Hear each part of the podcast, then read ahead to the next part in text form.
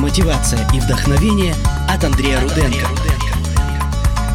AnдрейRudenko.com Приветствую вас, дорогие слушатели! Мы продолжаем общаться на самые актуальные темы. И сегодняшняя тема звучит так. Критика – мой друг. Критика, критика, критика. Сколько же ты людей погубила? А может и не ты, а наше личное отношение к услышанному. Да, скорее всего так. Ведь от того, какие мы делаем выводы в своей голове, зависит то, что мы чувствуем, а также определяется результат наших действий. Согласны? Давайте примерами. Допустим, вас критикует начальник за плохой отчет. Какая будет ваша реакция? Осмелюсь предположить. Вариант первый. Вы обидитесь и разочаруетесь в своих силах. Как следствие, в голове постоянно будет всплывать фраза «Я плохой работник». Меня наверняка скоро уволят. Вариант второй. Вы поблагодарите начальника за бдительность и уточните у него некоторые детали для написания более качественного отчета в следующий раз. Видите, одна и та же ситуация, а реакция совершенно разная. Соответственно, и результаты будут отличаться друг от друга. Лично для меня критика – это простое мнение человека, которое основывается на его мировоззрении и полученном опыте. Исходя из этого, я могу сделать вывод. Сколько людей, столько и мнений. Логично? Каждый человек смотрит на мир через призму своих сформированных убеждений. Это факт. Кому-то нравятся штаны, кому-то юбки, кто-то носит кроссовки, кто-то туфли на высоких шпильках. Логично будет предположить, что тот, кто не любит туфли на шпильках, пережил определенный негативный опыт, который укоренился в его голове. К примеру, девушка подвернула ногу, когда выходила с машины, или же застряла каблуком в метро, что принесло массу неприятностей. Пройденный опыт оживает вновь лишь в тот миг, когда туфли попадаются на глаза. И вот представьте себе, что вы вчера купили себе новую обувку и решили зайти в гости к старой знакомой.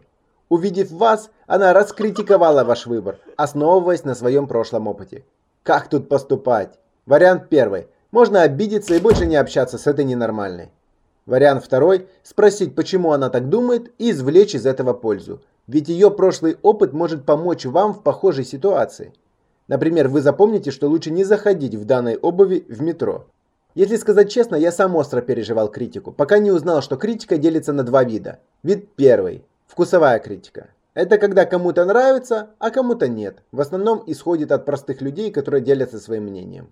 Вторая – это конструктивная критика, которая направлена на созидание и повышение ваших жизненных стандартов. В основном исходит от профессионалов и авторитетов в конкретной сфере. Когда человек высказывает свое мнение в мой адрес, я анализирую его слова. Если это авторитетный человек, который знает данную сферу лучше меня, я прислушаюсь и сделаю выводы. Именно так поступал президент Авраам Линкольн. Для того, чтобы ублажить одного генерала, Авраам Линкольн однажды издал приказ о передислокации некоторых полков. Стентон, министр обороны, будучи уверенным, что президент допустил серьезную ошибку, отказался исполнять приказ. Вдобавок он еще назвал Линкольна дураком. Когда Линкольну доложили об этом, он ответил, «Если Стентон говорит, что я дурак, значит так оно и есть. Ведь он почти всегда прав. Думаю, нужно поехать и поговорить с ним». Так он и сделал. Стентону удалось убедить главу государства, что принятое решение было ошибочным, и Линкольн быстро отменил свой приказ. Каждому было известно, что помимо всего прочего, величие Линкольна заключалось в том, что он приветствовал критику. Видите, в вышеописанном случае министр был компетентнее президента, и Авраам Линкольн прислушался к его мнению. Это о конструктивной критике. Если же речь заходит о вкусовой критике, я всегда обращаюсь к моей жене, которая всегда даст трезвую оценку моему внешнему виду или совершенным действиям. Мнение других меня не интересует, так как сколько людей, столько и мнений, а также на вкус и цвет товарища нет. В обоих случаях я сделал критику моим другом. Она помогает мне расти и развиваться там, где нужно стать лучше. Вот еще одна история.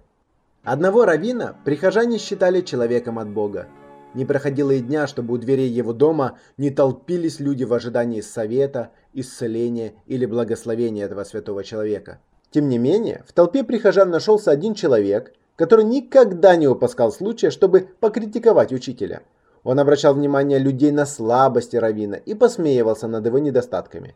Случилось так, что однажды этот парень заболел и умер. Все с облегчением вздохнули. Внешне люди выглядели скорбящими по этому случаю, но внутри они были рады, что больше этот неучтивый еретик не будет прерывать вдохновляющие речи учителя и не будет критиковать его поведение. К большому удивлению верующих, на похоронах Равин искренне переживал. Позднее кто-то спросил его, не скорбел ли он по участи умершего. «Нет-нет, с какой стати я должен скорбеть по нашему другу, который сейчас находится в раю?» – ответил Равин. «Я печалился о себе. Это был мой единственный друг. Меня повсюду окружают почитающие меня люди. Он был единственным, кто бросил мне вызов. Боюсь, что без него я просто перестану расти». Как видите, в вышеописанной притче Равин понимал важность критики и использовал ее для своего блага. А как вы относитесь к критике? Поделитесь своими размышлениями в комментариях. С вами был Андрей Руденко, человек, который мотивирует и вдохновляет на новые свершения. До следующего выпуска. Мотивация и вдохновение от Андрея Руденко.